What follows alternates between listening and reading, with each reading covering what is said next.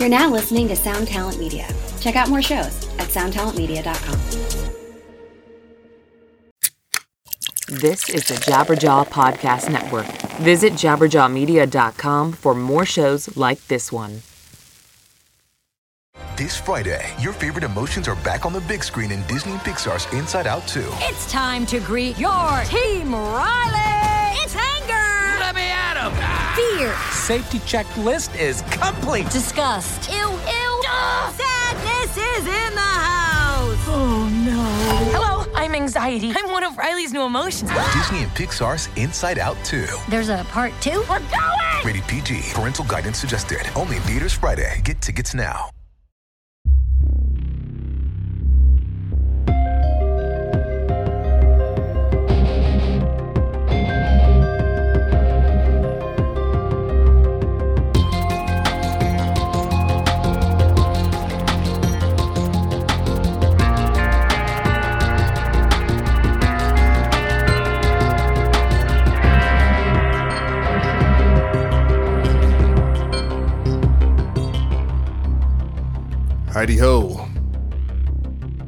Howdy. Ho ho ho. Ho ho ho. Merry Christmas. Now we're a little early for Christmas, but uh, you know, we're we're knee deep in spring. You know, is this spring springtime? That's what, that's what's popping? Springtime? Okay. I'll take your word for it. Welcome to the X-Man podcast. I'm your host, Doc Coyle. Apparently, I don't know what month it is or, or season. That's all right. I've been home for about four weeks, and uh, you know, you, you know, and I haven't been, I haven't been doing that much. You know, people like, hey, people think I'm busy. Not that busy, you know. And uh, part of that is uh, like much of us in the culture zeitgeist. I'm I'm consumed with Game of Thrones, and I've been trying to think about what I'll talk about in today's monologue. And honestly, this has been consuming my mind too much. So, so I'm, what I'm do right now, I'm gonna say, if you don't like Game of Thrones, if you don't care, if you think I'm a nerd, just fast forward about five, six, seven minutes, whatever, and then you won't have to deal with it. And also, I'll be talking about spoilers.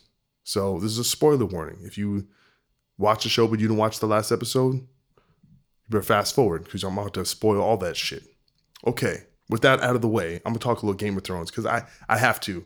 Now, uh, what I'll talk about is the penultimate episode of the show, and in this episode, if you've seen it, our one of our lead characters, Daenerys Targaryen, uh, goes crazy and turns into a genocidal maniac, not a homicidal, genocidal maniac.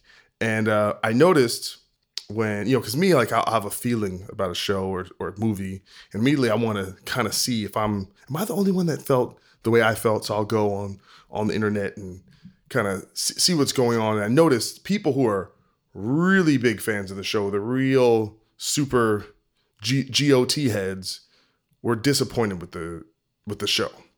And it seemed like the more fair weather kind of people who, you know, they're there for tits and dragons.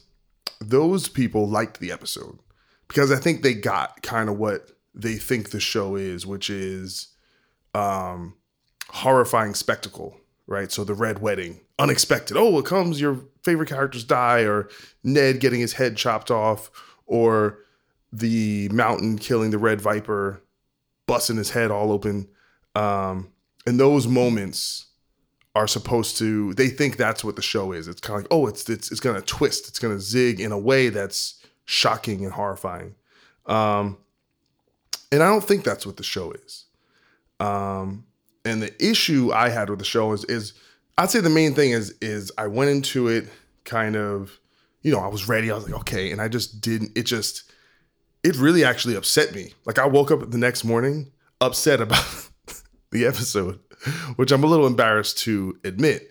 Um, but what I think, I, listen, let me actually first say, I think it is brilliant filmmaking. That's actually, I should say that if um, if if not attached to any of, of the story points, I think everyone who works on that show should get all the credit in the world. The actors, the costume designers, the the digital effects people, uh, the cinematography. I mean, it's brilliant. Uh, the choreography, every, everything, everything goes on. It's, it's, it's a it's a masterwork and it's brilliant. And we're lucky enough to have something this great on television of all things that should probably be in movie theaters. Uh, but with that, with that being said, just from a, a story standpoint, as you, if you listen to the show, you know I've, I've rewatched the show three times, so I'm really kind of connected right personally right now to the history of the show and and you know what was going on and the type of storytelling and the connection to the characters. And I just think they made choices that, in many ways, are in line with the kind of subversive elements that I mentioned before, right? You think your lead character is going to be one thing and then they're dead, right? And so I think in that that mindset is this is how this is how we've the, the way the story's unfolded and we're not going to change that now. And in the end we're going to shock you. Um and and obviously there's been so much uh talk about or or or things that that shadowed and led up to this you know, Daenerys basically going crazy. And I think it's all kind of bullshit.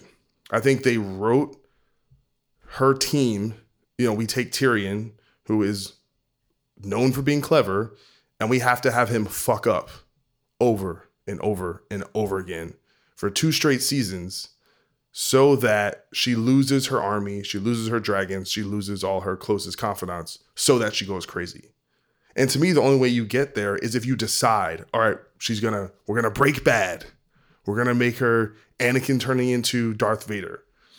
And I just think when you start with that in, in the end, I just wish it got there in a place that felt more earned.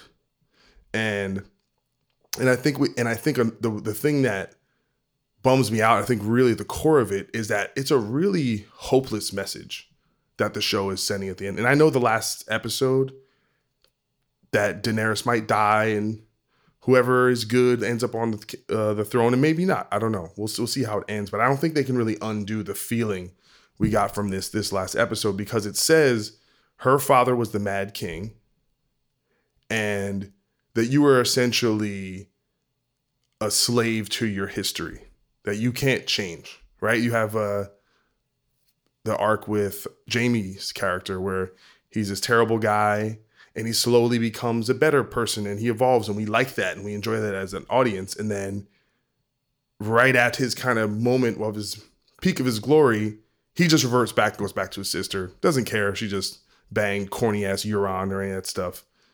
And uh and there's and even him he's a slave to his his past.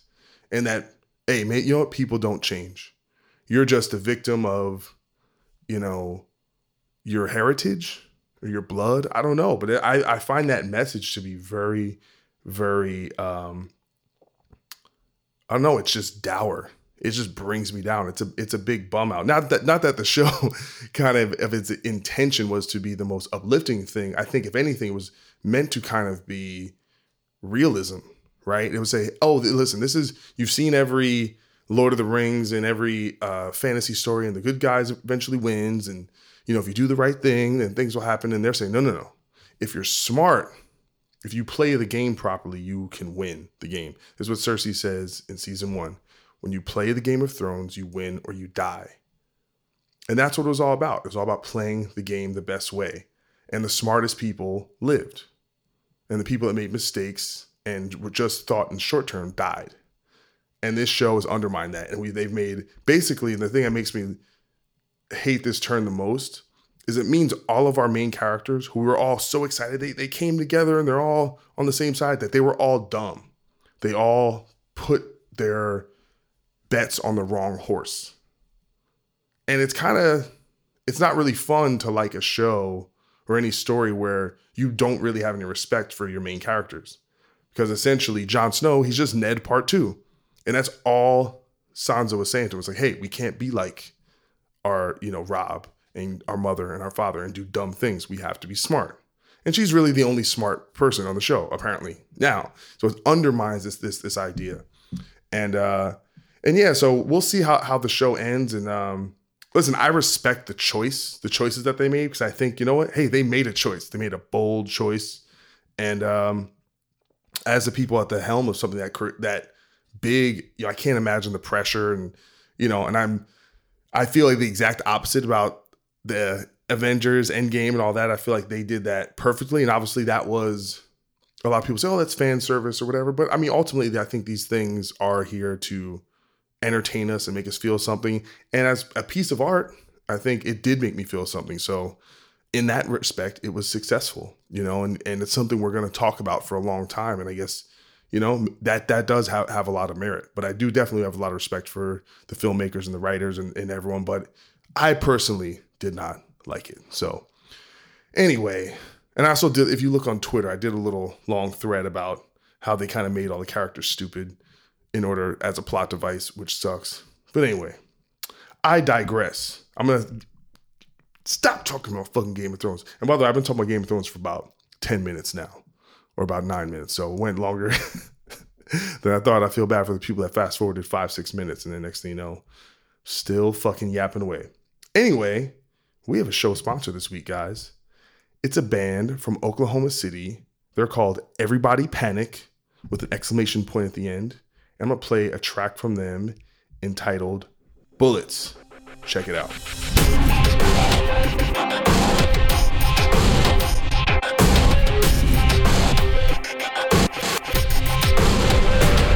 We got bullets and guns and guns and bullets and bullets and guns and guns and bullets and bombs, motherfucker. We got bullets and guns and guns and bullets and bullets and guns and guns and bullets and bombs, motherfucker. We got bullets and guns and guns and bullets and bullets and guns and guns and bullets and bombs, motherfucker. We got bullets and guns and guns and bullets and bullets and guns and guns and bullets and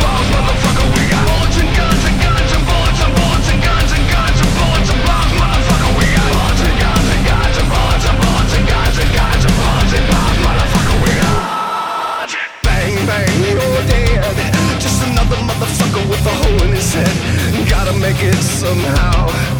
Gotta keep breathing, keep moving for now. Knock knock, who's there? Guarantee it isn't Jesus and the devil is near. They have us surrounded at best. Putting lead down range is part of the test.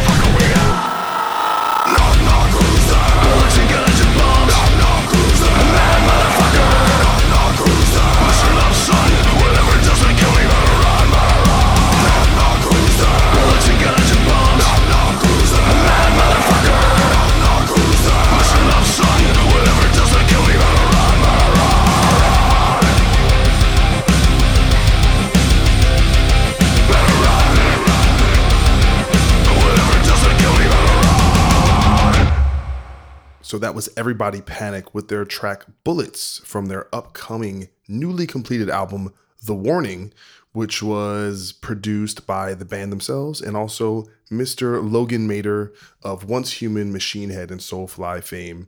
And uh, yeah, those guys are from Oklahoma City. If you want to check out their music, please head on over to everybodypanic.bandcamp.com and also their Facebook, which is facebook.com backslash everybody panic. Thank you so much to them for supporting the show. It means the world. It's honestly, you know, that support is what keeps the lights on over here and, you know, and motivates me. That's right, guys.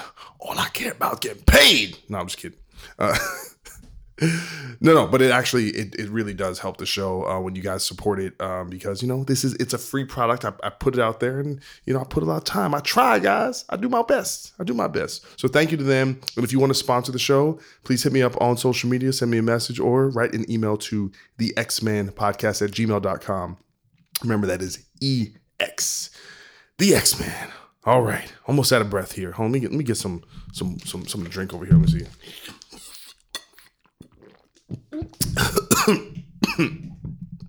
Jesus Christ. I did too much there. I was trying to make funny slurping sounds and instead I just uh, went down the wrong path. Alrighty then. We have a guest this week, if you didn't notice. Uh, his name- is Chris Dudley. He is the keyboard player for the band Underoath. And Bad Wolves had the fortune to do some shows with them recently. And we sat down, we hung. I've known him, got this guy for a very, very long time, and he's one of the best guys ever. They're all the guys in Underoath are are very, very, very wonderful human beings and an incredible band. So you know what? I think that's all the intro I, I have to give. This actually probably one of my favorite podcasts I've I've done. I really enjoyed this, and I think you guys are gonna enjoy it. Please check out this conversation with my man, Chris Dudley.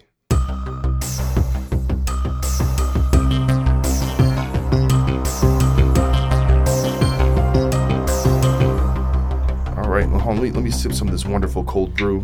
Starbucks. mm. They uh they spare no expense on the on the Un- Underoath bus. We have beautiful artwork, Uh, yeah, we've got nine pictures of Marilyn Monroe on this bus for some reason. nine pictures. There's a, there's a bunch. One of them is like the size of the wall in the bathroom. I don't know. It's like a canvas painting. We we had nothing to do with it. Is there like any revisionist history about Marilyn Monroe? Like people like, oh, she was a size 98 and she was, you I- know, she had plastic surgery. I don't, I, you know, I don't, I don't know the whole. You know, where is the the, the documentary? Because there's a documentary about everyone. there really needs to be one. Like I feel like the the history on her that's come out that's come about more in somewhat recent history has been more just about how like the stuff between her and John F. Kennedy and all that stuff, and Yeah. at where it's basically like, oh yeah, they were like totally together, which is weird. They I was boning. they was going for. No, I honestly don't know anything about her. Right. I, we just got on this bus and there's Marilyn Monroe everywhere. I guess Okay, bus it- companies into it. It happens. Well, well, Mr. Chris Dudley, or as I call him, Mr. Dudley fucking do right. uh, welcome to the X Men podcast. Thank you. Thanks for having me. and you're you're in the becoming the the more common X Men X X Man. I'm an ex X man. That's what I'm saying. Yes. So so like it was, and if if I would have caught all these people at the right time, you would have been an X Man. We talked about doing that, and then Yeah. it just I don't Did know. we? We we talked in between things. I, I think so because Yeah. you were doing that you're doing this podcast and I was like oh hey I used to be in a band and then it was one of those like yeah that would might be might be cool and then just I don't think it ever ended up It happening but here we are It came back, baby. Well, well, wel- welcome back. talk about full circle right I know, man. This is uh this is pretty nuts because so we're we're doing some shows and it's Bad Wolves, Diamante, uh, Underoath, and Breaking Benjamin. hell yeah and this is kind of it's an just an interesting turn of how the world goes you know and you don't weird. because we, we met 2003 Yep. uh did a tour it was Atreyu headlining god forbid was main support darkest hour and then Underoath opened yes and you had matt filling in on vocals yeah that was but like literally like I think a month or two before Spencer joined the band yeah and yeah so it was like a real turning point Yeah, it was it was a weird spot for us because we didn't really know what we were gonna do. Like, it was it wasn't long before that tour we you know our our old singer left and um, I think we were kind of going through that like, are we gonna still be a band thing? Because losing a singer is like a huge deal. yeah And then you know we did that tour and that was that was a great time. We, Well, it was the kind of interesting thing about it was we were in a w- weird position, God forbid, because we had done a ton. I, I prefer God for Damn Bid. God for damn bid. Yeah, that's that's the way we refer to you guys. Really? Wow. camp, So that's, that's a lot that's what of Byron used to say every night. God for damn big. What's up, a guy for damn bid, y'all? That's He- that's that's our voice for him for some reason. I Hey, don't what's know up, why. y'all? It's B, y'all. hey, it's, it's Byron. What guy for damn bid? He shouldn't have said that. You know, 'Cause I don't even know because we might not even have like a a, ba- a, a banner with our name. Everybody's looking up God for what? damn bid. Who is this? Who is this band? God for damn. I don't. Yeah, I don't remember that. He should have just yeah, just say the name, enunciate it. We're trying to sell T-shirts over here, Byron. Got a living to make. Yeah. No, but it was this this this weird thing where you know we we thought we were the shit, you know, and we were like we had that underdog man. We ain't getting no respect, you know. We out here making, and I think we're. I swear to God, I think we get we made like three hundred dollars a show or something like that. Uh, it was about that. Yeah. So, nobody know. nobody was making money. yeah, maybe Trey was making some money. Uh, Trey Ho- was making some money. Hopefully, they were making some some money, but we felt like we were this uh, progenitor of, of the, the genre, and we were ahead of the curve. And now we're, you know, take it, take it. You know, even open up for Atreyu, we're like, man, who's this Atreyu band? They don't. These young kids don't That's know right. nothing. We invented this shit. We, you know, before Alex invented metalcore, we thought we invented metalcore. Um, but but I remember with, with with you guys, it was right when you had uh, as the sun sets. The song- Uh, uh, it was, uh, when the sun When the- sleeps. When the yeah, Sun Sleeps. close When enough. It's when old. the- Nobody knows that stuff. See, guys, I'm The fact fuck- that you even halfway know that song name tells where you come from. Well, no, but is but what was crazy at the time was even though you guys were opening, that song was the video was blowing up on MTV two. I guess so. It was Okay. It was a hit. It was a it was a MTV Two late hit. night hit. Or I don't know if it was As we were talking about last night, for whatever that's worth. no, but it was because the difference between that what you guys had with that song and us in Darkest Hour who were playing after you, you had this giant pop yeah. in the set where it seemed like everyone knew that song. Yeah, I and it was a giant pop as far as just like there was a bunch of singing in it. Yeah. Which uh, that was really you know when we when we did that record, that wasn't really our first foray into like we because we loved heavy music, but we also just love like Jimmy Eat World and all these Yeah. like you know really melodic bands, and that was our first like hey like what if we sang and screamed at the same time, and uh, By the way, speaking of Jimmy World, I was ch- I was listening to some of the songs, and there's one track on Only Chasing Safety where y'all just just straight jacked Jimmy one World. hundred percent. Was like dun, dun, dun, dun, Yep. dun, dude legitimately they they they were and are jimmy world is one of the only bands that we can all agree are just like the reason why that Okay. why we're here What's your favorite Jimmy World record? okay I, it's just complicated for me so i have said that if because I'm. do you know about the uh, uh, stay on my side tonight ep how that came about What is it? Stay on My Side Tonight EP. No. Okay, so Futures, the record Futures Yes. is awesome, um, but they started recording Futures with uh, Mark Trombino. Mark Trombino, and s- for whatever reason, that relationship fizzled out during the making of that record. So they shelved those songs, and then they went back and recorded Futures with I don't I don't know who who produced that, but they released Futures. I love Futures at the time. I was like, this might be my favorite Jimmy Eat World record, and then uh, they released the Stay on My Side Tonight EP like a year and a half later, I think. Um, and I have said that if the Stay on My Side Tonight EP songs were on Futures, it would be hands down the best thing they've ever done because that EP is bananas. See, that's good. the last record I bought was Futures. Really? And I kind of fell fell off, so I don't even know this EP. Now I need to go dig into this. And the EP's like, gosh, like ten years old, something Yeah, like that. well, you know, it's it's so good. Sometimes you just fall off with a band. You you know? you really do like even like for, like for me i have not delved a ton into their newer stuff but i think that's it just kind of happens i don't know happen. why that is like they're literally my top five favorite bands of all time and they have a record that i have not even listened Yeah. to so i don't know if that what that says about me but it says we're we're bad fans. yeah And there's certain there's certain bands. You know, my favorite band of all time is Metallica. Mm-hmm. So it doesn't matter. Like I'm going to buy the Metallica. album. It doesn't matter Yeah. what it is. But there, Yeah. there's a certain there's a couple bands like Muse. I'll buy every record. Mhm. There's only but there's only that's only a, handful of bands that I'll do that. yeah there's like yeah there's like f- I th- probably five that i'm i'm that way with. But but also like i think that those bands not in like a jerky way but they have to earn it. Like i think that bands that for me continually get better with every record those are bands and i'm like no matter what they're doing i'm buying that next thing because i know that they're as artists they're bringing it. Yeah. and yeah. Well, see, my favorite record is Clarity, Okay. And Valid. That's I think that's a common answer. well, but and so I think that leads to why I fell out with the band because with each record they got slowly away from that sound, which Yeah. you know, and uh, became more of a straightforward rock band, Mm-hmm. uh, which they were great at. But I was very much into the kind of dreamy, more Yeah. emo, emo super long stuff. That's why you would love that EP. There's there's a, a lot of that sort of more experimental like stuff on there. all about it. All Yeah. about it. Anyway, this is not a Jimmy World podcast. we can bro. make it one. We can because they're awesome. There probably is a Jimmy World. Well, actually, there's a I one. I can start one. There's one on this network called Washed Up Emo, and so they probably talk a lot about Jimmy World on there. Well, maybe I should go on there and just You rant should. about Jimmy World for they'll an talk. hour. You can you know go on there. You can share. You can cry. It's really it's beautiful. um, so no, actually, I want to I want to talk about. So actually, I saw you guys before that tour.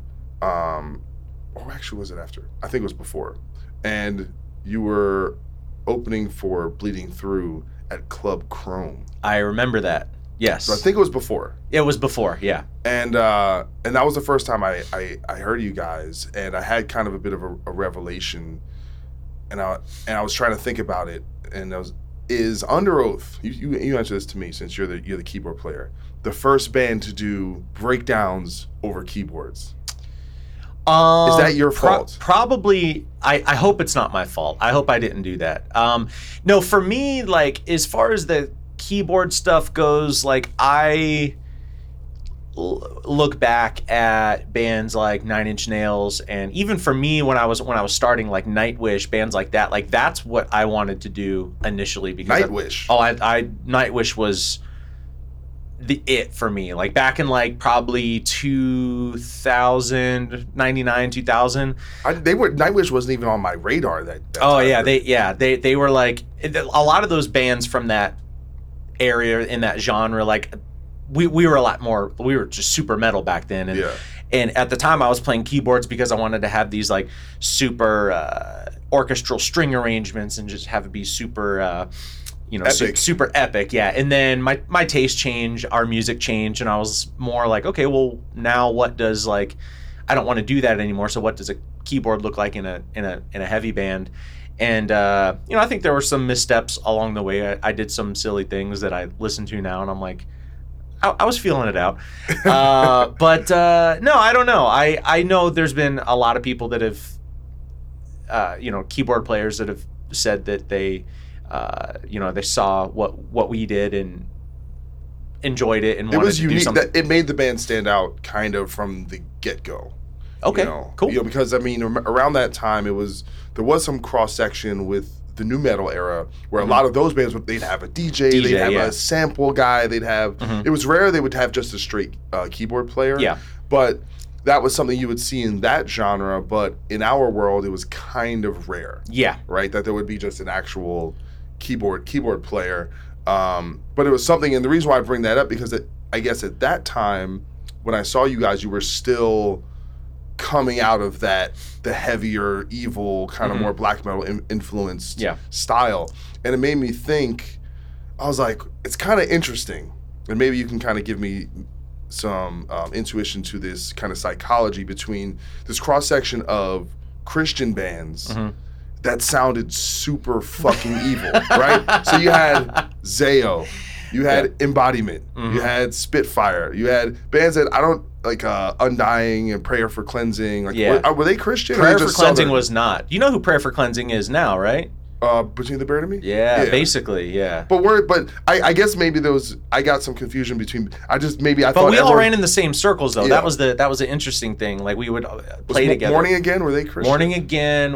I. know they were from I think they were Christian. Yeah. So, is the, is there some duality between you you know this uh, kind of purity of mind and kind of uh, this this uh, want to be you know a good person, but yet there's this like demon. it's like it's like if I can if I can preach the gospel, but also get my rocks off on this fucking evil ass music. Is there is there something there?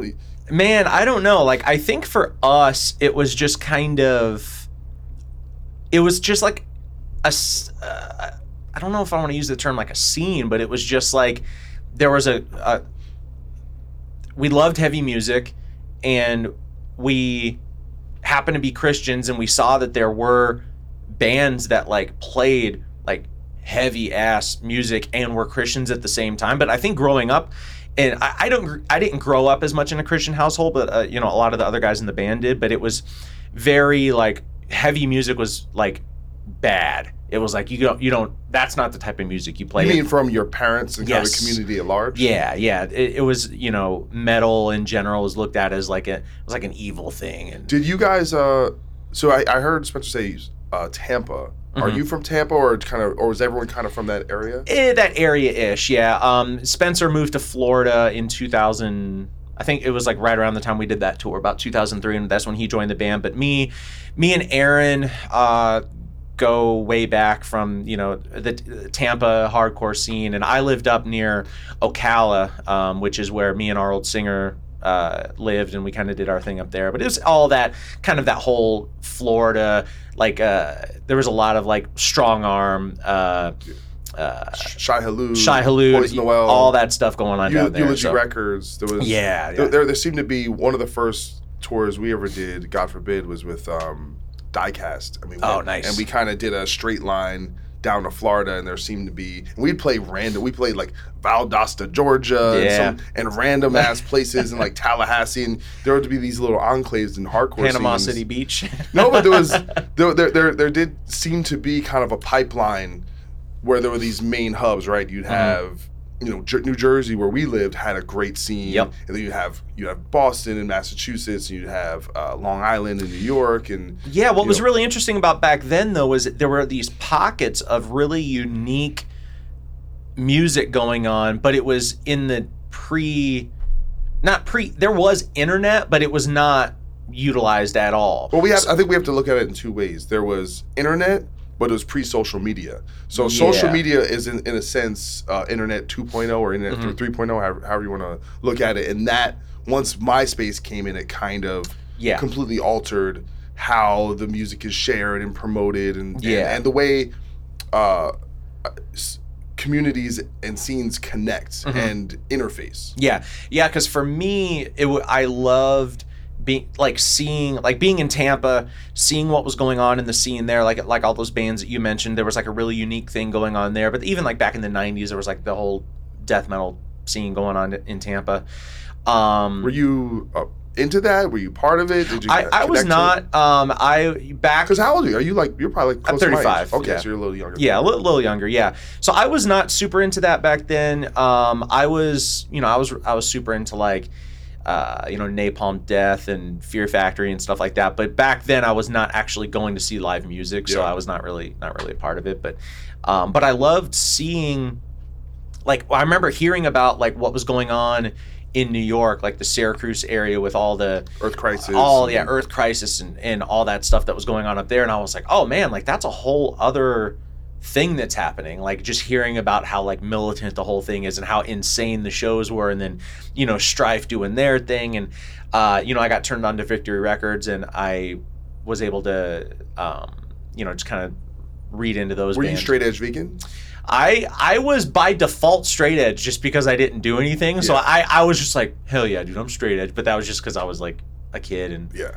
I hadn't uh, hadn't got into anything crazy. So not that I, I still haven't, but yeah. Hey man. As I sit here with my black coffee. Hey man, the night's young. All right, we can. Yes.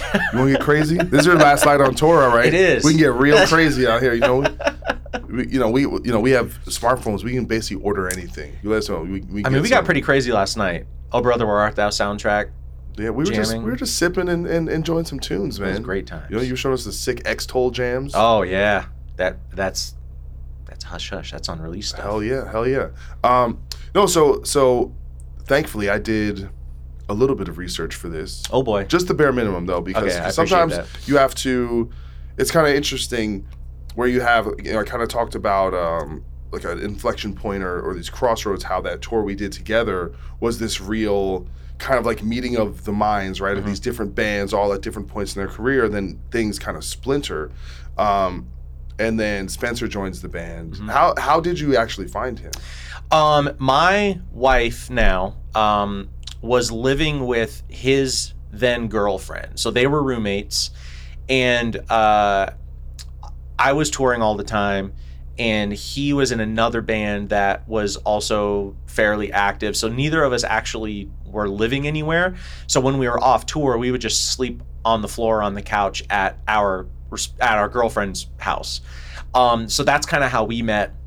And then uh, Dallas left the band, our old singer, and we were trying to figure out what we wanted to do. And at the time, um, I had heard one of his band's songs, and he, he his vocals were really good. And it was a on it was a really nonchalant thing at the time. Like I brought the song to the rest of the guys in the band. I was like, "Yo, here's this this guy that lives that I'm basically living with right now."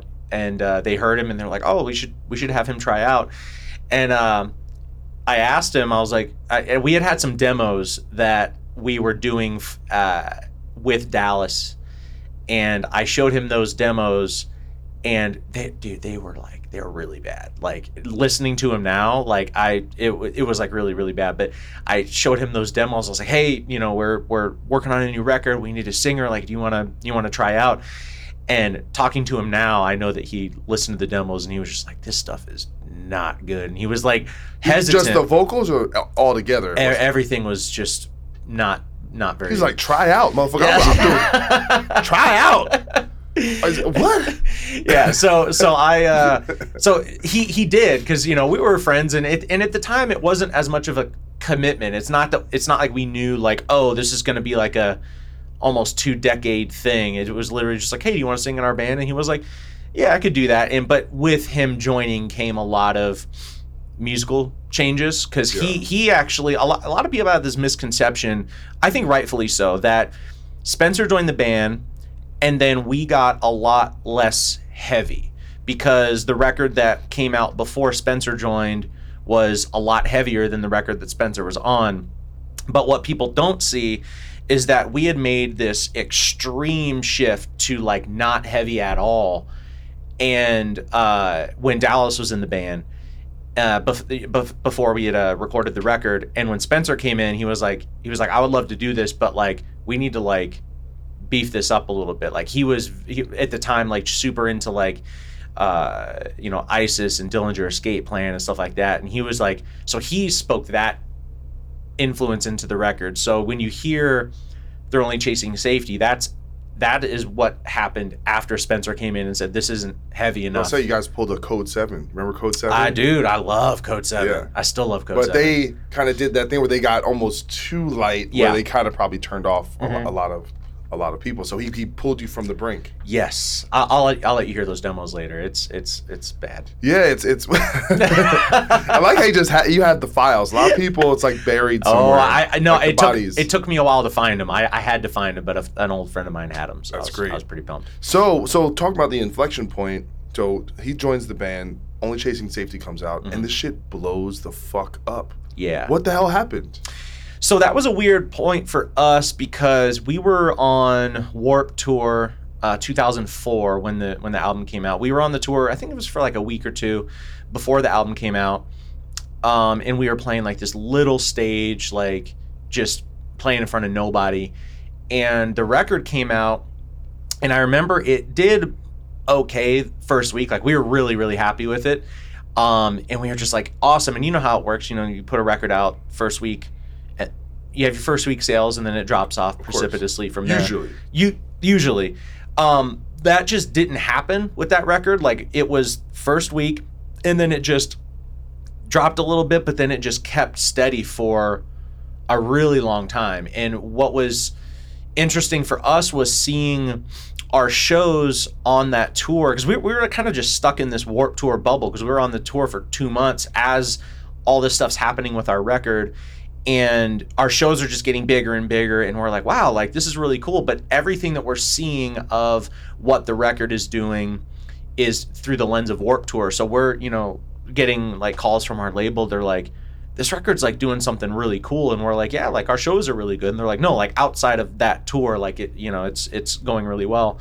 Um so it was a it was really weird because we started the tour playing in front of like i mean you know what crowds were like back then like you know 50 people Warped maybe Tour is weird. I don't I don't really get the whole hey, we're gonna have 50 stages, but only people care about two stages? Yeah, for us, it was literally like if we're playing in the same parking lot as the bands that are on this tour, like we'll take it. Like we've always kind of had that that mentality of just like put us in front of people and we'll we'll do the rest. So, you know, that was our mentality at the time, and it just, yeah, it's crazy. It just kept kept going. Did you guys get bumped up to a bigger stage? No, not on that tour. But more people just started showing up. Yes, yeah, more people started showing up. Um, I think maybe one day we may have played a, a, a, little bit bigger of a stage, but it wasn't until the following year that we um, got got bumped up to a yeah to a bigger stage. Yeah, I, I mean, th- thinking about it now, I guess it's just uh, you know, kind of hitting that right balance between everything. It's like the right record at mm-hmm. the right time. Yeah, and it was if you think about it that was essentially the the last gasp of big record sales, mm-hmm. right? That 2004 to 2006 yeah. time was when you could still sell a lot of albums. Yeah. Um, and then you had essentially kind of the peak of our scene, right? The Killswitches and the Lamb of Gods were taking mm-hmm. off, but then you had, you know, Thursday and Thrice and uh, Taking mm-hmm. Back Sunday, and that that world was kind of the used. That was kind of at the peak as well. So you had kind of this this cross section yeah. Of uh, a few different events, and uh, and it, like I said, I felt in many ways like a um, you know almost distant from you guys. Like, oh, those are those are my guys I used to know. I, yeah. But I feel like we didn't have much crossover. Like we were in yeah, we didn't worlds. at all. Yeah. Um, yeah. So, but I, I, I, basically had to admire the, the, the success from afar. But I was I couldn't believe when I was like the record went gold, and I'm like, damn, these dudes are like. Did you feel at a certain point because after obviously that tour ended, and eventually you'd headline and kind of do bigger tours and have bigger opportunities? And you, I mean, what was that experience like? Did you become a quote unquote rock star or no, ever feel like that? No, it was weird for us because like we we were very ignorant to like what was happening in our quote unquote career because it wasn't until that point that like we were like oh like we can come home and not be paying to go on tour like we can actually like make money and pay our pay our phone bills and all this stuff so we it was the thing that we did after warp tour we didn't headline until the following year like we we did a support tour with coheed and cambria and that went really well um, and I'll never forget the first date of our first headliner after They're Only Chasing Safety came out. We were playing this club called The Door in Dallas, and um, I, I don't remember. I think it was like a 1200 cap club or something like that, and there were so many people that showed up to get door tickets that they called the police and they shut down the street in front of the venue. And there was like like cops with like riot stuff had showed up. And there nobody was doing anything. Like it was there was no like violence or anything but they were like there's just this crowd of people in front of this venue and we need to like take it. care of it i guess and that was the point where all of us were like, "Oh, like this is weird." Like that, that it was very, very odd. Were you but, getting odd attention just from the fans and from that? Like, was that still fairly normal, or were you people mobbing you? Or no, th- there was never anything like crazy. Like it was just stuff like you know, go to the mall on the weekend and there'd be a handful of people that would come and say hey, like that sort of thing. But you know, I've never really been. That's never really been weird for me. Like I like talking. I like hanging out with people, so i have always been down with that. But um, yeah, it was it, it, for us. I think it was kind of a. Uh, uh, it just kind of happened, and I don't. We didn't really know what to do, and we kind of were just along for the ride. And I don't think it was really until years later that we uh, realized the impact of you know everything that was going on. Yeah, um, yeah. I think it's I think it's super fascinating because I was listening I kind of just did like a quick browse through all the all the records, mm-hmm. and then the couple records after that, it's almost like you guys got heavier. That's an interesting thing because we, the Only Chasing Safety came out, and it was you know pretty melodic, pretty poppy, and our record label and our manager and everybody was like, when you guys go and do another record, you know, lean into that. Like that's going to be the thing that like pushes you guys. But at the time, we were just like we were touring with all these bands that were you know super melodic, and we were just like we want to do something like dark. We want to do something heavy, and that was the same thing, honestly, that happened with They're Only Chasing Safety because we were touring with like Bleeding Through, you guys, Darkest Hour, and like we kind of got to the point where we were just like, we want to do something like melodic. We want to do something light, and um, we uh, ended up putting out They're Only Chasing Safety. So we kind of have this history of like whatever we're in, we just want to get out of it and do something different. So we uh, recorded They're Only Chasing, uh, sorry, uh, Define the Great Line, which came out right after Only Chasing Safety, and I'll, I'll never forget we were leaving the studio after recording that, and I remember telling Spencer uh, in particular, I was like, "There's going to be a lot of pissed off 13 year old girls."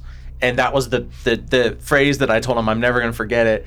And because we thought, oh, okay, we're we're doing this like heavier record, and people are not gonna be as into it, but we're the ones on stage every night playing these songs, so we don't give a rip. And then that record comes out and blows They're Chasing Safety out of the water as far as sales go. Yeah. And we were just like, and we were live, and the songs were going over, and we were like, oh wow, like that's weird, but we were stoked because we were playing what we wanted to play. So Greetings from Evergreen Podcasts. We're rolling out a listener survey and we want to hear from you. The information in the survey will help us gather statistics and in turn make our shows more appealing to advertisers. I know most people don't like ads, but this is one of the only ways our shows make money and help keep their lights on. We promise it will only take a few minutes, but the impact on our podcasts will be tremendous. As a token of our appreciation, we'll randomly select one lucky participant each month to win an exclusive merchandise package from Evergreen Podcasts. Head to evergreenpodcast.com slash listener survey to help a show and possibly get some free stuff for doing so. We can't thank you enough for the support. Now back to the show.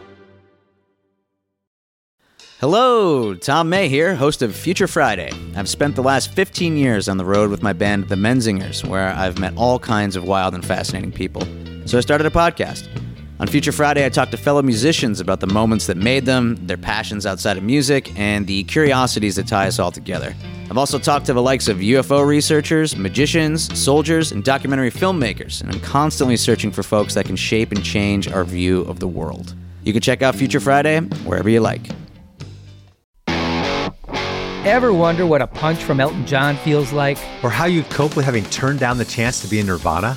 Or what signal Keith Richards gives when he wants you to get the hell out of his hotel room? Fans of Too Much Effing Perspective don't have to wonder because they've heard these exact stories and a jillion others on our podcast. I'm Alex Hoffman, former tour manager for Radiohead. And I'm musician and comedy writer Alan Keller. On the TMEP show, we get guests like Nancy Wilson from Heart, Jeremiah Fraites from the Lumineers, and Modern Family's Julie Bowen to tell us things they may have only shared with their therapist, clergy, or a TMZ stringer.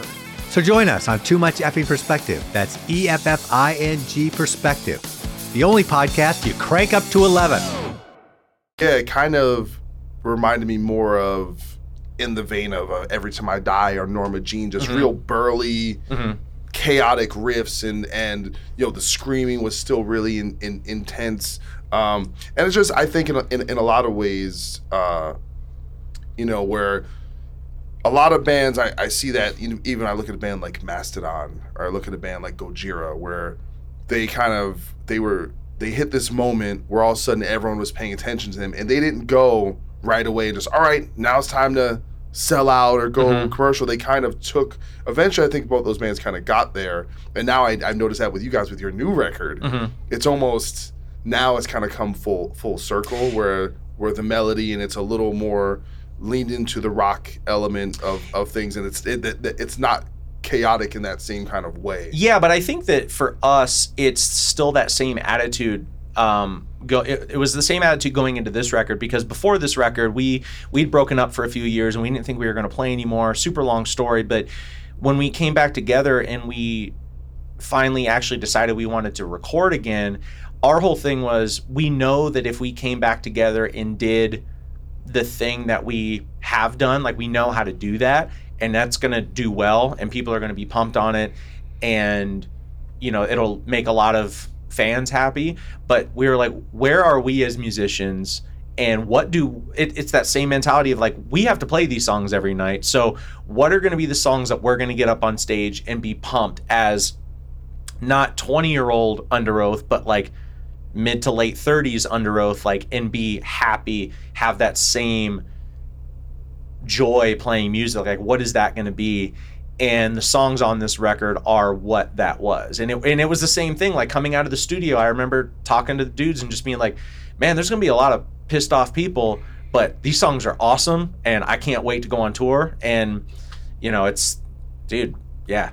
Well, that was kind of the point I was going to make is that by in, in, a sense zigging when people think you're going to zag, it really you you kind of build up um, a foundation of artistic credibility, right? People see that despite the success of one album or the next album, that you guys had no inhibitions about doing what you wanted to do. There was Mhm. no like, okay, you know, we're going to do this contrived move for commercial success, and, Mhm. and I think I think when you do that enough, um, and luckily you were able to kind of your audience was willing to go with you, Yeah. on the journey, and you were able to, to sustain something over a long enough period of time where it worked.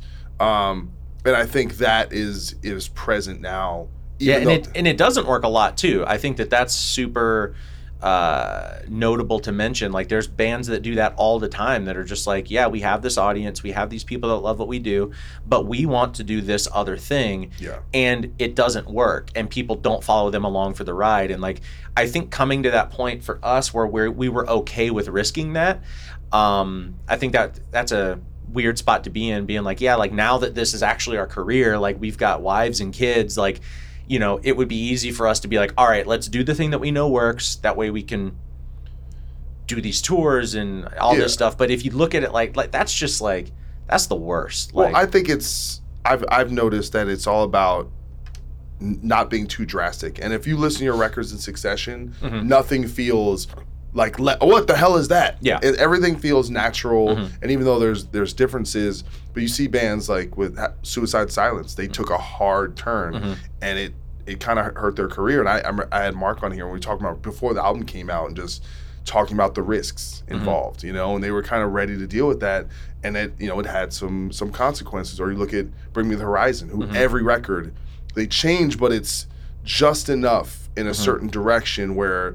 Um, I guess where you, people see the next record coming yeah, well, Yeah. they've they, now they've established that, that this is kind of what they're going to do, and they're, but it still feels like the same band. Mhm. You know, I you know, it and I- feels like the same band if you're listening to every record. Yes. If you if you just listen to an old record and then you listen to the new record, you're like that. How does that work? But if you're listening to it in a row, you're like, oh, you you, you see artists growing, you see where they're heading, you see where their tastes have changed, and I, I love that personally. Like, yeah, but it, it takes I think a very special band to be able to do that, and they, at least they've done it with each record, Mm-hmm. where it's this it is an evolution, and it's not like they had five records that sounded one way and then they flipped. Yeah. It's like this record's one thing, this record's another Mhm. thing, and so on, so on and so forth. So I I just think I think it's it's very commendable that you guys have have done that because it, I think once you become kind of dependent financially on your band, Mhm. it's difficult to not have those things bleed into Yeah. mo- motivations. Mhm. You know? Yeah, and I think that that's for us where breaking up was a was a huge. Uh, so let's talk about that. Why why why did you guys break up? a lot of reasons. Because Um, Aaron had quit. Yeah, Aaron had quit. Um, Did he do like the the final tour? No, he did. Uh, he played a song at one show. Wow. Um, So what did you guys do for who was doing his parts? uh, Daniel Davison. He was. Uh, he joined the band. Um, he was in the band for a few years. Um, we did a record with him, uh, which I'm still super proud of. Um, but I think that it had kind of. We had all just, I think, personally gotten to a spot where we were not in love with what we were doing and there was a big element of our schedule being insane yeah. but at the same time half of us being fathers Let me ask you this with the schedule. Is that self imposed or is that like a management kind of it was self-imposed Okay. yeah because we up until that point we had we had really had this this uh, view of we're either going to do this 110% and be road dogs or we're not going to do it because we, we i think we um we attributed our effort in being a band to how many shows we were playing. Yeah. And Kind of a work work. Uh, qu- was it quantity over quality? yeah, and but I think that that just comes from our I th- I think mine and yours both like just kind of the the way that we came up, the the work ethic. It was always uh get us in front of people, let us play shows. Like that was how you built what you did. Well, just that's to me, that's what a band was. Where you're a live band. and then Yes, every band was a live band, yeah. that wa- that was well. That's what we do. If we're not uh, playing, then what are what are we? Exactly. And we had gotten to a point where we were just touring so much and um, we were growing apart personally a lot. Yeah. Um, we were less happy being on the road because we were missing our kids and there, there was it was a lot of stuff going on. Um, but we just got to a point where we were just like we're not going to do this anymore. Like we're I, like specifically me and Tim and James were very much of the mindset of I would rather be at home and getting a regular job and coming home and seeing my kids every day than doing this. So did you have a regular job? I did for years. What were you doing? I was uh it was honestly a dream. I uh, got hooked up with this company in DC that did um, uh, computer uh, it was like computer work for government contracts. So I worked from home and did all this like IT support stuff. It's so funny. I was literally gonna say IT guy. Oh. I, I felt it in the. Co- I had a thing. I, I, I read your mind. I, felt I mean, your, look your at me, you know me. yeah, no, I did. Uh, it was all like servers. It, it's very boring to talk about, but like server support and uh, end user support, and it was all Department of Housing and Urban Development, and I did that for I think like three years. Um, Shout out to Ben Carson. You know, holding it down. Holding it down, Just doing a great job. Bang up job. Doing there. doing such a good job in general. You know, that's what. But no, that was it. That was honestly a dream because I worked from home. I clocked in and clocked out eight hours a day. But while I was working, like my kids are coming in and just like I'm seeing their drawings. And, like, shut up, daddy's working. Yeah, no, shut up, shut the hell up. I'm working. I said close that door. no, it's, it's like that. Have you seen the video of that guy who's doing the interview? Oh, and his baby comes Oh in? my Yeah. gosh, yeah, that was basically my life every day. Okay. It was. It was. It was great. Shut the hell up. I said daddy's working. and then his wife comes in, she just tackles the baby. I don't think that was wife. I feel like that was like their like nanny or something. You know, the funny thing is, everybody said it was his nanny because she was not white, but turns out it was his wife. Oh, see, now I'm racist. You're such a. Oh man, I thought better of you. She's she's okay. That's his wife. Guys, you know what? Why? Why can't gonna- it be his wife? I, I denounce Because she's re- Asian? I denounce and reject both of us. well, actually, no, just me. You know, I'm, I'm you know what? Put that on me. Oh man, I can't wait for the for the headlines for this one. That's all right. Allegations. Doc Coyle. I, I'll just come on. Listen, man, I can't be racist, man. Brothers can't be racist, which is not true. But I'm gonna say I'll just say it anyway. Um, anyway, so you were working. You were working from home. You, Yeah. you, it was a dream. It was awesome. You were fixing the IT shit. You were taking Dude. care. Of, you were you were doing computer solutions. Yep. Uh, and uh, and so how does it? So so it's actually interesting. Probably, but you probably noticed this. I'll be talking about something, and halfway through a sentence, I'll something else will come to me. Your head turns. That's right. It's poor, poor interview technique. But Oh, hell no. It, it goes that way sometimes.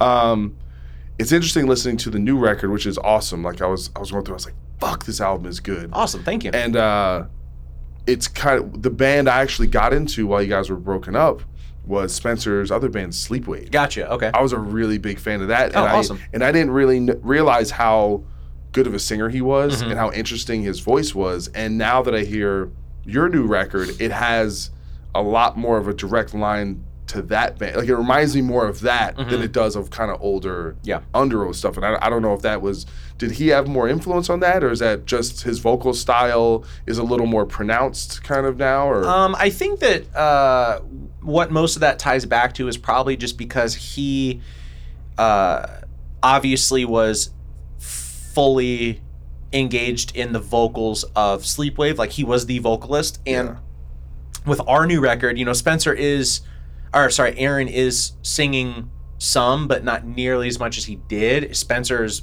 a lot more in the forefront of the vocals, and he's screaming less. You know, he, he's still screaming a bunch, but it's a lot more uh, melodic vocals from him. So I think that those two kind of put together, like if you've heard Sleepwave and you hear the new stuff, you're like, oh, Spencer is singing all the time, and it's kind of heavy and it's electronic. It was, I think more, it's more so just the uh, the vocal stuff. Like it, it wasn't a thing where he came in and was like, hey, I did this with Sleepwave, so now here's what I want to do. Granted, you know him and him and Aaron still wrote a lot of music, so that was, um, you know, me, yeah. Well, so I have, I have a lot of th- thoughts about this because um, I think you know I love to kind of figure it out. Like how did how did this band become this? And I think a big part of your guys' success is Spencer. He just the dude just he looks like a rock star, you know, and you know he's he he really works the crowd great.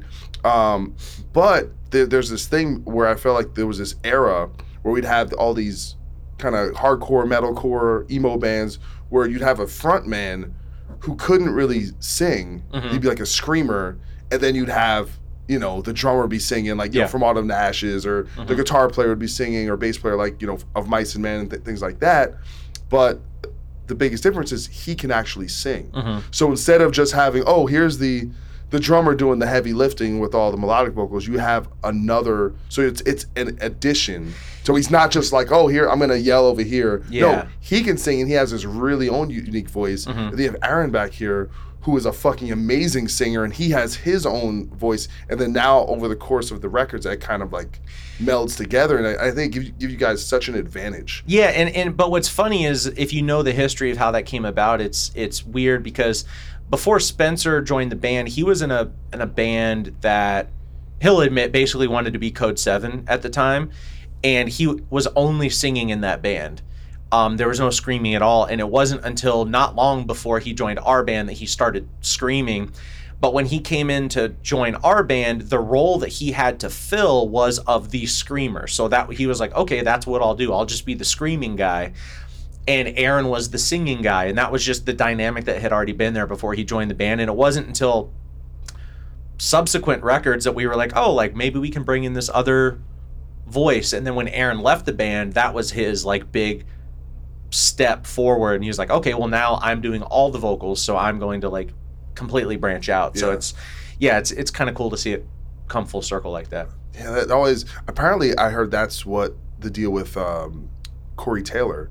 Mhm. That he had Stone Sour before he had Slipknot, and he was a singer, Mhm. and essentially he had to learn how to scream to be Oh, in wow. Slipknot. And so he kind of flipped it, but his natural mode was to be a singer, not Yeah. really a screamer. Not for me. He's he's a screamer. He's a screamer for me. You He's so sick. You don't want you to stay on that side of the boat. How He's dare so- you? That motherfucker, that motherfucker sing good as shit. No, shit. he can. He's oh, he's He so can do it all. Yeah, he can. He's great.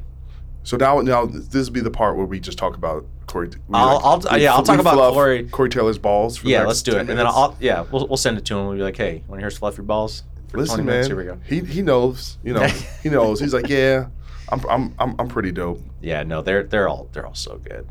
Love that band. But um, but but but no, I I think that going back to what I said, actually, do you have do we have any theories? About why all these bands, where all of a sudden all these drummers can sing and the guitar player, you know, Alexisonfire, dude, all these bands where it's like, what what was going on? Is that we couldn't find, us? Is that I? I, the, this- the only thing that I know I can speak from experience is our old singer before Spencer joined the band could not actually sing. He could only scream. But that's what I'm saying. But Yeah. is that what happened? That we would we'd be in the hardcore scene and we just find, oh, that dude looks cool. He has like a neck tattoo and he screams good.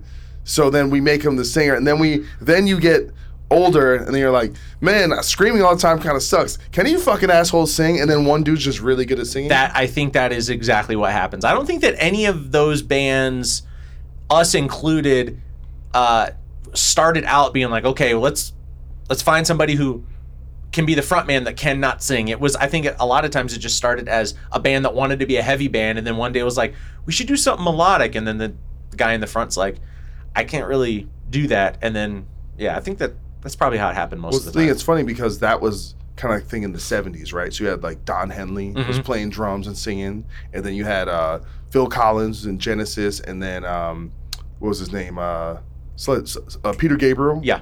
He was a drummer too, right? Mhm. What the fuck was going? So it's no, like Pete, was Peter Gabriel a drummer? I don't know. No, because he was in Genesis with Yes, Phil but- Collins, but, but, he wasn't a drummer. Yeah, because Phil was playing drums. I don't know, man. Here's the thing. I don't either. This is this is the ignorance hour with Doc Coyle. Uh, no, and, and speaking of Phil Collins, check out Phil's Phil's on Instagram. That's all I'm saying. It's one of my favorite Instagram pages. Okay. It's just nothing but Phil Collins playing the In the Air Tonight Phil in different points in time. Really? He It's a whole could- Instagram page. Phil's Wha- Phil's. He can't get him doing fills and other songs. No, it's just that's the only Phil that matters. Okay. the, the greatest Phil. There's also a really good Phil in Jack and Diane. yes. Yeah, dude, he there, there's so much. That's not him though. That's that other. Yeah. That's that bald head dude. I forget his name. He's not who? Uh, the guy who's playing in for um, uh, John Cougar Mellencamp. That's in Jack and Diane. There's a really cool drum fill in that, in that song. I'll take your word for it. I don't remember it. You don't know Jack and Diane? I know the song. Yeah, but I don't remember the fill. There's a Can you mouth it? Not really. Okay, cool. It, it's a it's a drum fill. but anyway, so this is the the part of the podcast where um, I uh, wax uh, historical about some shit I don't know about, Okay. and, and I refuse to Google it. Okay. And we're not going to bore people with that. And I don't have like. We're uh, just gonna be okay with not knowing. well, imagine so. But if I was Joe Rogan, I'd be like, Jamie, can you uh, Jamie, pull that shit up. can, can, can, you, can, you, can you pull that up? Um, I don't have a Jamie. All right, I just have me.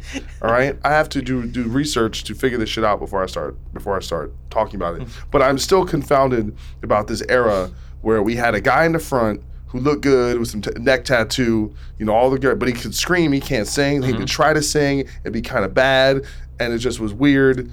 And then you know, then the motherfucker in the back was like, "Man, I need to be like Phil Collins. I need to go solo. Why am I doing all this all this work?" You know, that's why Aaron yeah. left. He's like, "Man, fuck this shit, man. I got to go get paid." That's baby. why I'm going solo. Yeah, No, I can't go solo. I can't sing. Yeah, but you can do like your el- electronic project. Yeah, I should just get into that EDM world. That's where it's all at right now. I Well, think. yeah, you here's do. You get like a big like helmet, right, and put something crazy on it. It'll just be my face digitally on the helmet, just huge. Yeah. By the way, so that so before we go, I'm not going to keep you much mu- much longer. Um, All's well. I'm hanging. you hang about? I, but listen, I'm a busy man. I have many. Oh uh, yeah, I know you are. Yeah, I'm not I at have all. donuts to eat. Um, so we we never talked about. So when we toured together, almost actually, how long has it been? It's actually 16 years ago. Yep. Long time ago. Yep. Um, you guys, n- none of you guys drank. Correct. These guys didn't curse. Correct. And I believe half the band was even virgins because you guys were not. We were saving yourself until you were married. Yes. Okay. Yes. And and now you guys are just a bunch of fucking animals. You know what I'm saying? Just, doing- married animals. that's right. Just doing shots off motherfuckers' uh, nipples and you know cursing up a storm. Just saying cock neck and dickhead. Wa- was that when was that last night? I could swear you called me a dickhead.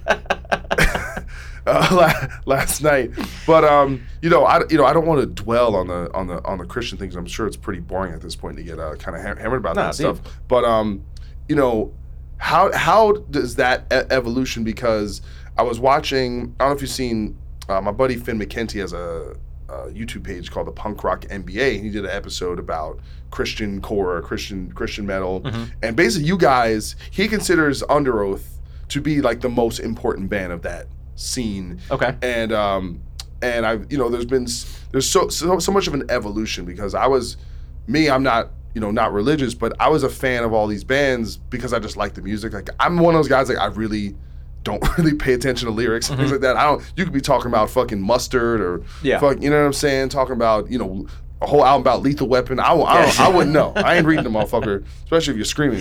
So I, I just if, if I like the band, I like the band. I, Yeah. didn't really, I didn't I didn't really care. But I've definitely seen an evolution of bands when they're super young and they have a certain mentality, and some bands have transitioned out and said, hey, you know, we're no longer a Christian band or things like that. But uh, you know, what kind of evolved over over time where you can kind of expand the palette of what you could experience? Yeah, I think that um, by and large it was individual and different for everyone. Um, I think that as a whole, though, we got to a point.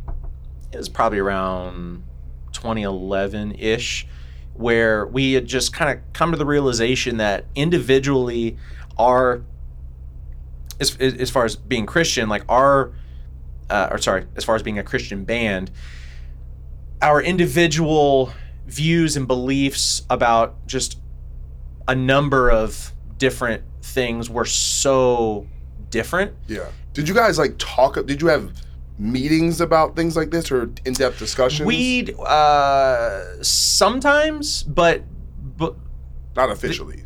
uh, no, not officially. We we did have a talk where we were like, is it disingenuous for us to cons- to continue to call ourselves a Christian band? Yeah.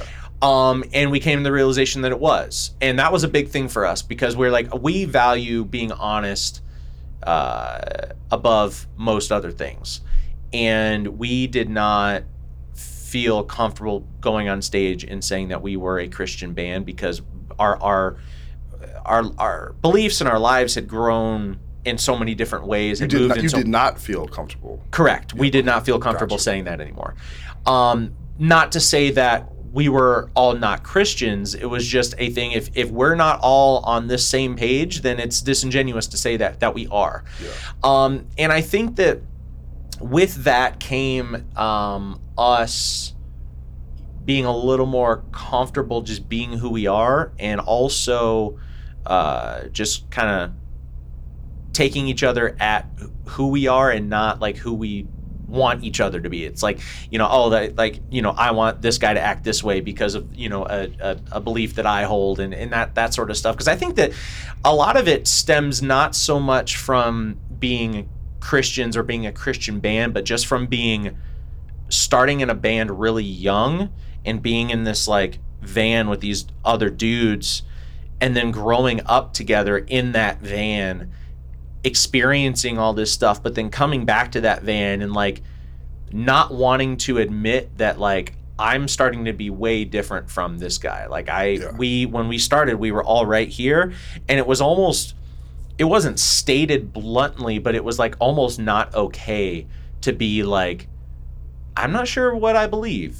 You know, I'm not sure Just questioning. yeah like that that was it wasn't it wasn't stated but it was there was a vibe you know and um, you know i think that just in general you know we've just experienced so much and we've met so many people and we have grown we've changed in so many different ways and i think that where that brings us to now is just i think a more real relationship with each other individually and I'm I'm able to be who I am around my friends and they're able to be who they are around me and there's a mutual appreciation and mutual love just for them as dudes and not them as my bandmate. Yeah. Um and you know, but even still today like you know we we are as far as our beliefs, as far as our faith or lack thereof go like we're on all different wavelengths, you know, like um, you know, I'm I consider myself a Christian, and a couple of other guys do, and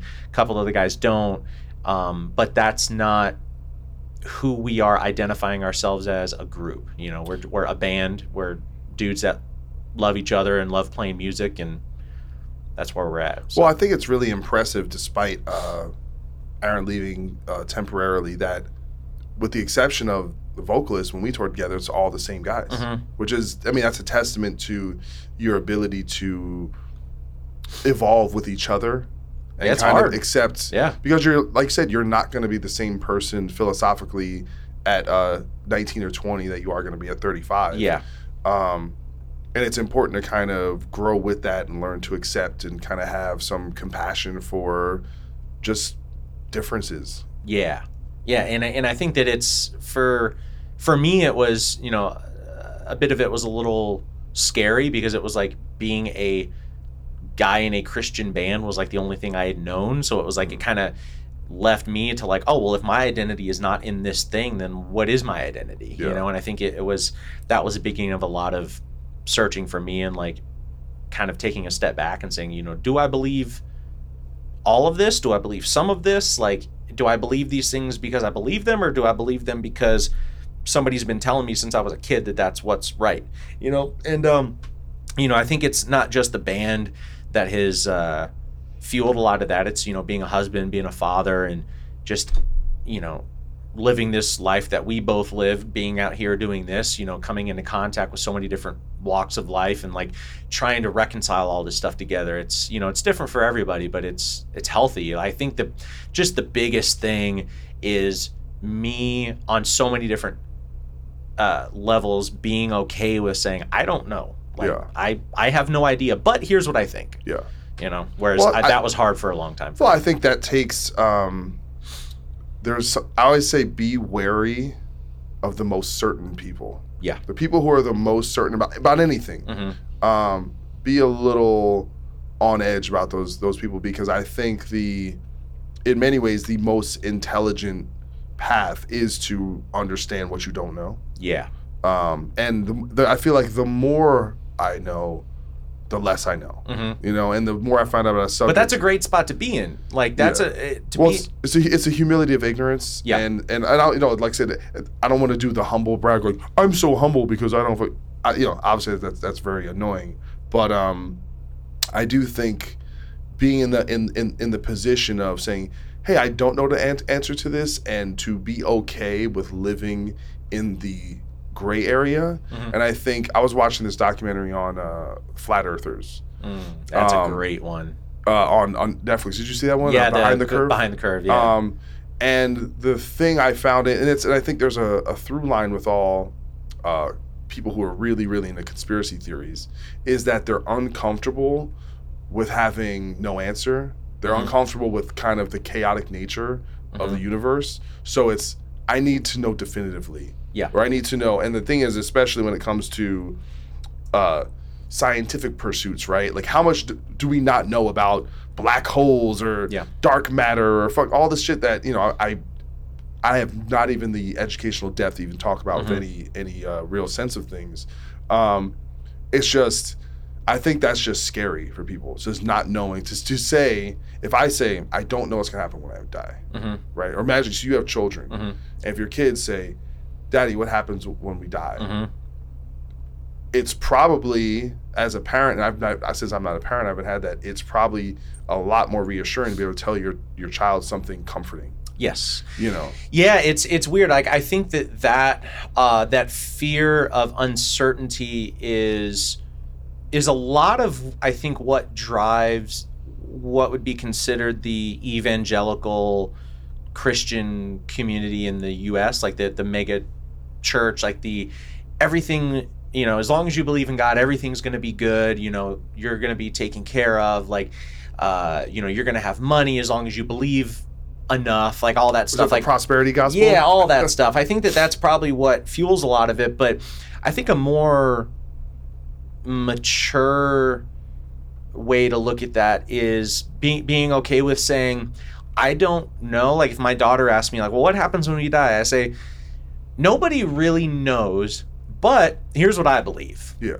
and leaving that I, i'm not telling her definitively like th- this is it but i'm saying like you know nobody knows but in my experience here's things that have happened to me here's things from people that i know like here's here's what i believe happens Yeah. Well, you're giving you're giving your your child the the chance to essentially say because th- the first thing is is definitively true, right? Because if you said unequivocally this is what happens, Yeah. it's a lie. Because since we've never been dead before, Mhm. there's no way you know. So you start from a the uh, the first point of honesty, Mhm. which I think is amazing, and then I think allowing uh, a child to say, "I believe this," and it kind of puts in that in the air the idea that that's just exactly how beliefs work. Yes. is that we're allowed because we're- Yeah. we're lucky enough to live in a free society where we can say, "I have the ability to look at the world, examine it."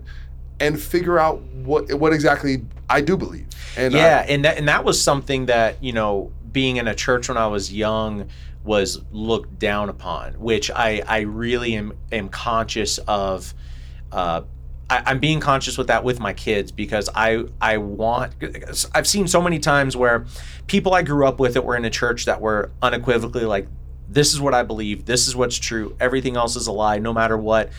They get to be 20 22 25 years old and they're like well wait a minute. Like maybe what like was everything that i've learned a lie? Because th- there's like there's like there'll be one brick out of the wall that kind of gets pulled out. They're like yeah i actually don't believe that thing. And then this whole thing comes down.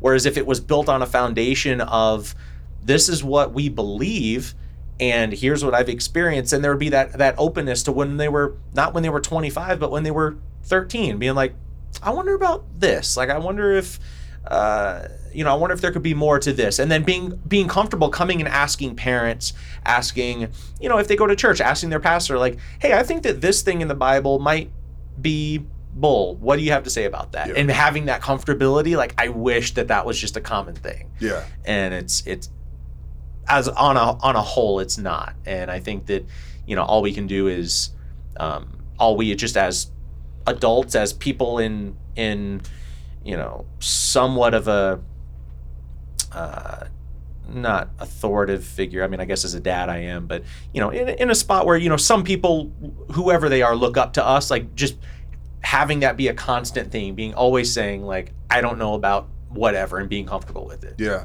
No, I think uh, you, you brought a great point about the brick, in that I Mhm. think it's difficult for anyone to really pull the threads of the major kind of pillars of your belief, Mhm. because if it does crumble down, you are left with that idea of, well, if this is wrong, then who am I? Right? You Yeah. have to kind of pull apart your entire identity Mhm. and that is very scary so it's difficult once you're almost like too far gone down a certain path it's like listen i'm too far in brother i can't Yeah. i can't entertain it and that when alternative ideas almost become a threat Yes. to who you are and that's that's why it's difficult like i pretty much don't um get into um debates about um, religion or anything because I I just feel like it's it's boring to me. Mhm. I've I've kind of I've, I've already uh, done my work on it, and it's not. I don't feel like it's my job to um,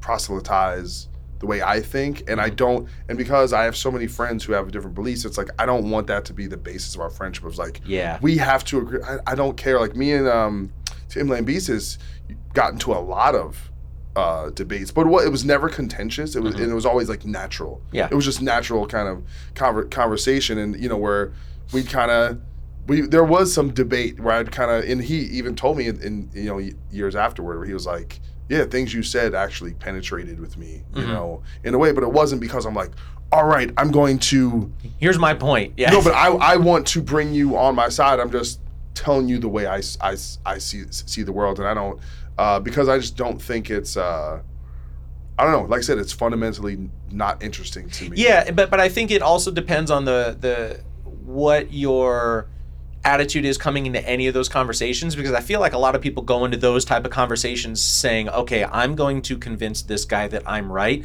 I think specifically on But, the, but it's more than that. It's you're stupid and I'm smart, and I think that's that. That's the you know because I'm you know I watch like Bill Maher and stuff and, Mhm. and things like that, and one of the biggest things I don't think he gets is that the smugness yeah. of I'm smart, you're stupid has a very small kind of um, you know uh, that that It's doesn't not helping your case. It doesn't move minds. Yeah. it's that you know you kind of have to have even if someone believes something that you think is ridiculous, you they're still a person and you have to treat them on this this level and they're it's just it's it's bad um uh persuasion. Mhm. It's it's bad, you know, and I and I think you can kind of lay things out, but people generally are not moved by just logic. Yeah, and I think that uh, a big reason for that is people like like I was saying, people come into these conversations hoping to advance their their view, but I think that if you go into to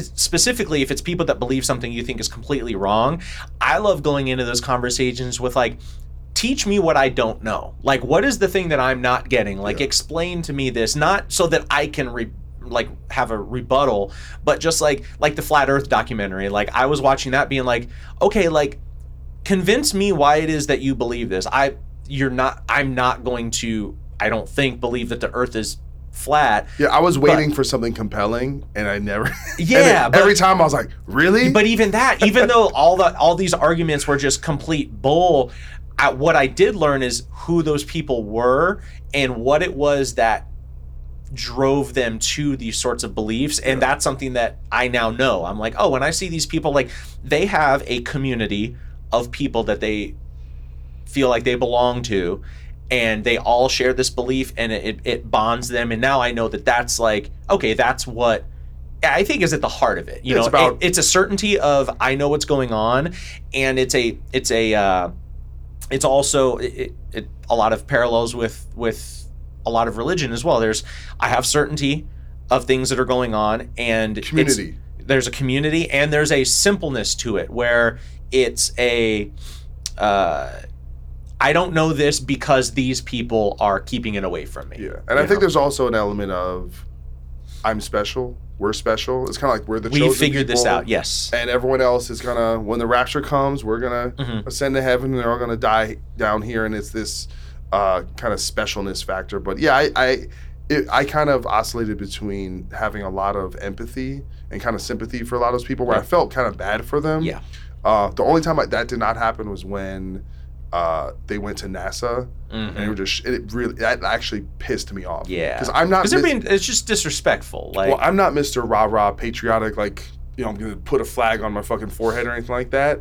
But to me, the one of the main things that makes me proud to be American is going to the moon and all that. St- you know, that was just such a big thing. achievement. And to and it's almost like you said, like pulling a brick. If we undermine that, Mhm. then what does it even mean to be an American? What does it mean to have these achievements or think of? It's it's kind of the thing that makes me gives me that warm kind of feeling in my in my in my chest about the greatness of what this country can be. and the greatness of what like humans have accomplished in Yeah. general. Like I just saw that Apollo 11 documentary. Have you seen that? No, I've heard about it. It's one of the most amazing documentaries I've ever seen, and, and it's it. and it's just that you're viewing literally the pinnacle of human achievement happening like right in front of you. Like there's arguably not been something greater in scale that has happened since us landing on the moon. Yeah. And but but yeah. think about that. Think if you a don't believe in landing on the moon, Mhm. and or b think the Earth is flat and that space. Like there's a I was listening to a Rogan podcast where that dude Eddie Bravo was like, there's a whole space is fake yes, uh, conspiracy, and to me it, it it's like one of the most depressing things that that if you believe that, how do you feel about you know from a nationalistic standpoint if you have if you have any of that that you care about our collective achievements as a country or like you said from a human standpoint Mhm. of where are we at as uh, as humanity and what we have done and it's like and to me those those two ideas can't really coexist because you, I can't sit here with an iPhone Mhm. that is literally transmitting you know videos at high speed from space and I'm like it just it doesn't that Yeah. so how does this exist but we didn't go to the moon or how is SpaceX yeah. what what are they doing? What are, uh, the rocket goes up, it comes down. Where does it fucking go? They you know they showed it crash a bunch of times, so it's not like what do they fake the crashes fifty times so it works or Well, apparently Alex Jones is paying for Eddie Bravo to go, right?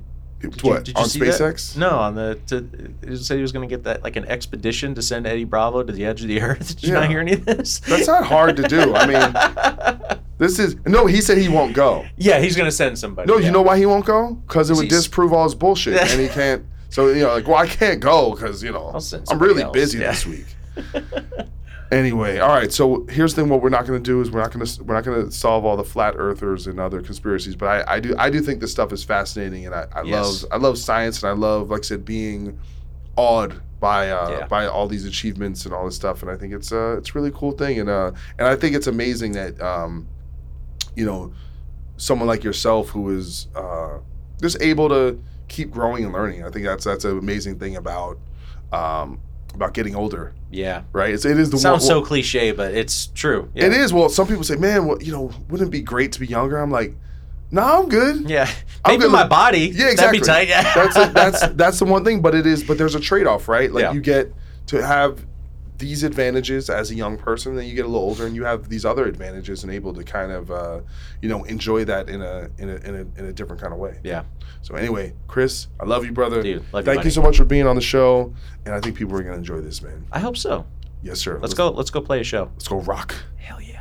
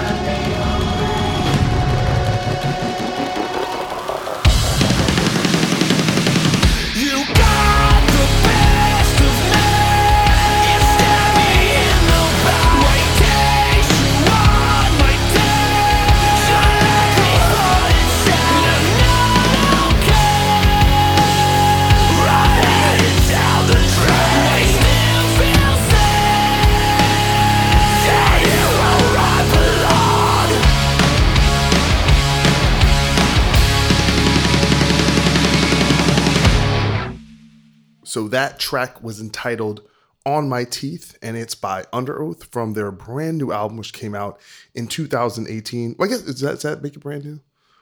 It's new enough, guys. Calm down. Entitled Erase Me. A lot of breath. I just did a lot of songs playing. I was doing some uh like lunges or no, I don't know, where you kind of like self squats, you know. to hurt my back and trying to reform my physique, you know, trying to get the shit back in back in order. You know, guys, the donut situation, it's gotten out of control.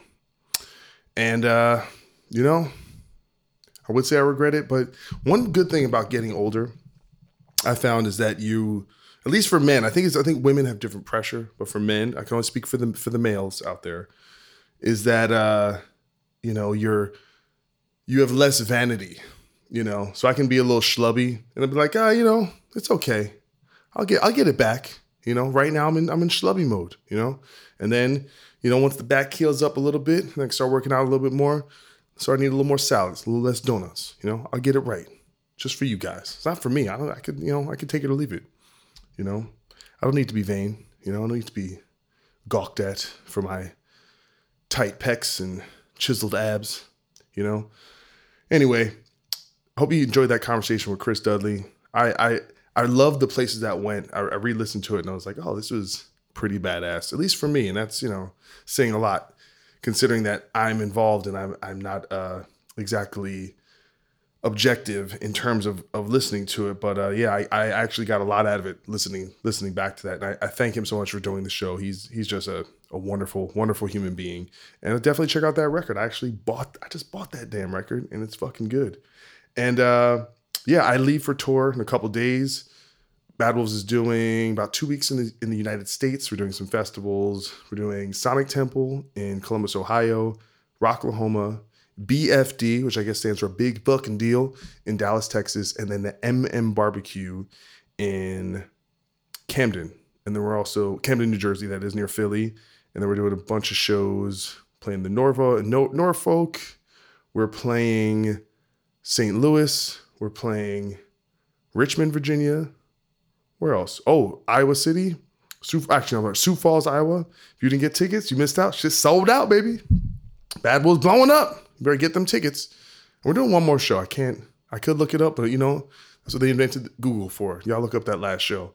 But yeah, we're doing these shows, and then uh, a couple weeks off, then we go to Europe. And by the way, the European off date shows are selling really fast. So if you don't, we just added Russia and, and a new ch- show in uh, the Czech Republic. I don't know how many people uh, from those countries listen to the show, but if you want tickets, though, get get on them quick because they're selling fast. They upgraded the venue in Manchester, and uh, yeah, we're doing a ton of festivals over there. So it's it's about to get real busy, and my back better start feeling better. I hope it does. Cross your fingers for me. Pray for me. Oh, and also pray for the New York Knicks tomorrow night. By the time you guys hear this, actually you will you will hear this before if you listen to it tomorrow before the the draft lottery is tomorrow and uh, the Knicks have a 14% chance to get the number one pick. So it's not looking good. It's 86% chance we're not going to get the number one pick. And about a 50% chance we're going to get the fifth pick. Now, I know most of you probably don't care about basketball, and this is boring to you. But still, if you're, you know, you're a person of faith, you know, say a few words for the New York Knicks tonight or tomorrow when you listen to this. You know, because uh, we're gonna need all the all the help we can get. But after that episode of Game of Thrones, you know, I think I'm just, you know, I'm just a, I'm just a sour, sad motherfucker just in life. Just everything ends, everything will burn. There is no hope. Hope is not here. We just live in the ashes, as our fathers and our fathers' fathers did before us. We were once great men, but now we have failed. That's how I feel. It's depressing. All right, y'all. I'm gonna stop talking. Not gonna have any more donuts. I actually have to practice the, the, the set. So, you know, donut time's over. I gotta I gotta start looking good on stage or I'm gonna have to suck in that gut. You know, you don't want to be the suck in the gut guy. But uh love you guys. Go on iTunes, rate and review the show. Uh say say oh Mother's Day, say hello to your mother for me. And uh, you know, Mamba out.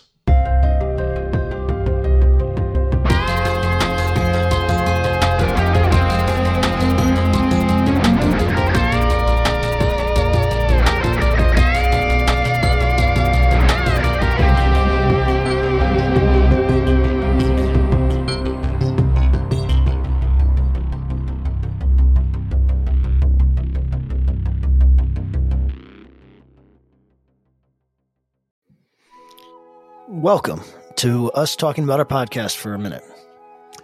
What's the name of that podcast? That's Axe to Grind, uh, and right now you're going to be getting a little, little taste of it, right down to the shaky microphone and all. and my name's Bob. And my name's Patrick, and usually we're joined by Tom. Tom's the best. Tom has a real grown up job that requires him to be at work, but we talk about decidedly not so grown up things like hardcore music and things that people that like hardcore music tend to like.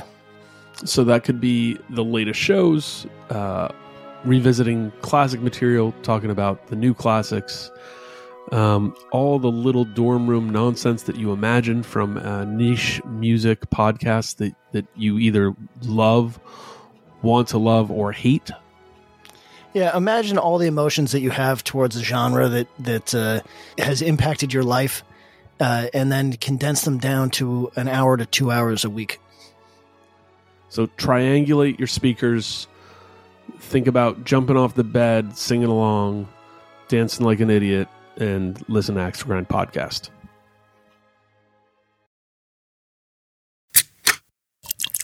This is the Jabberjaw Podcast Network.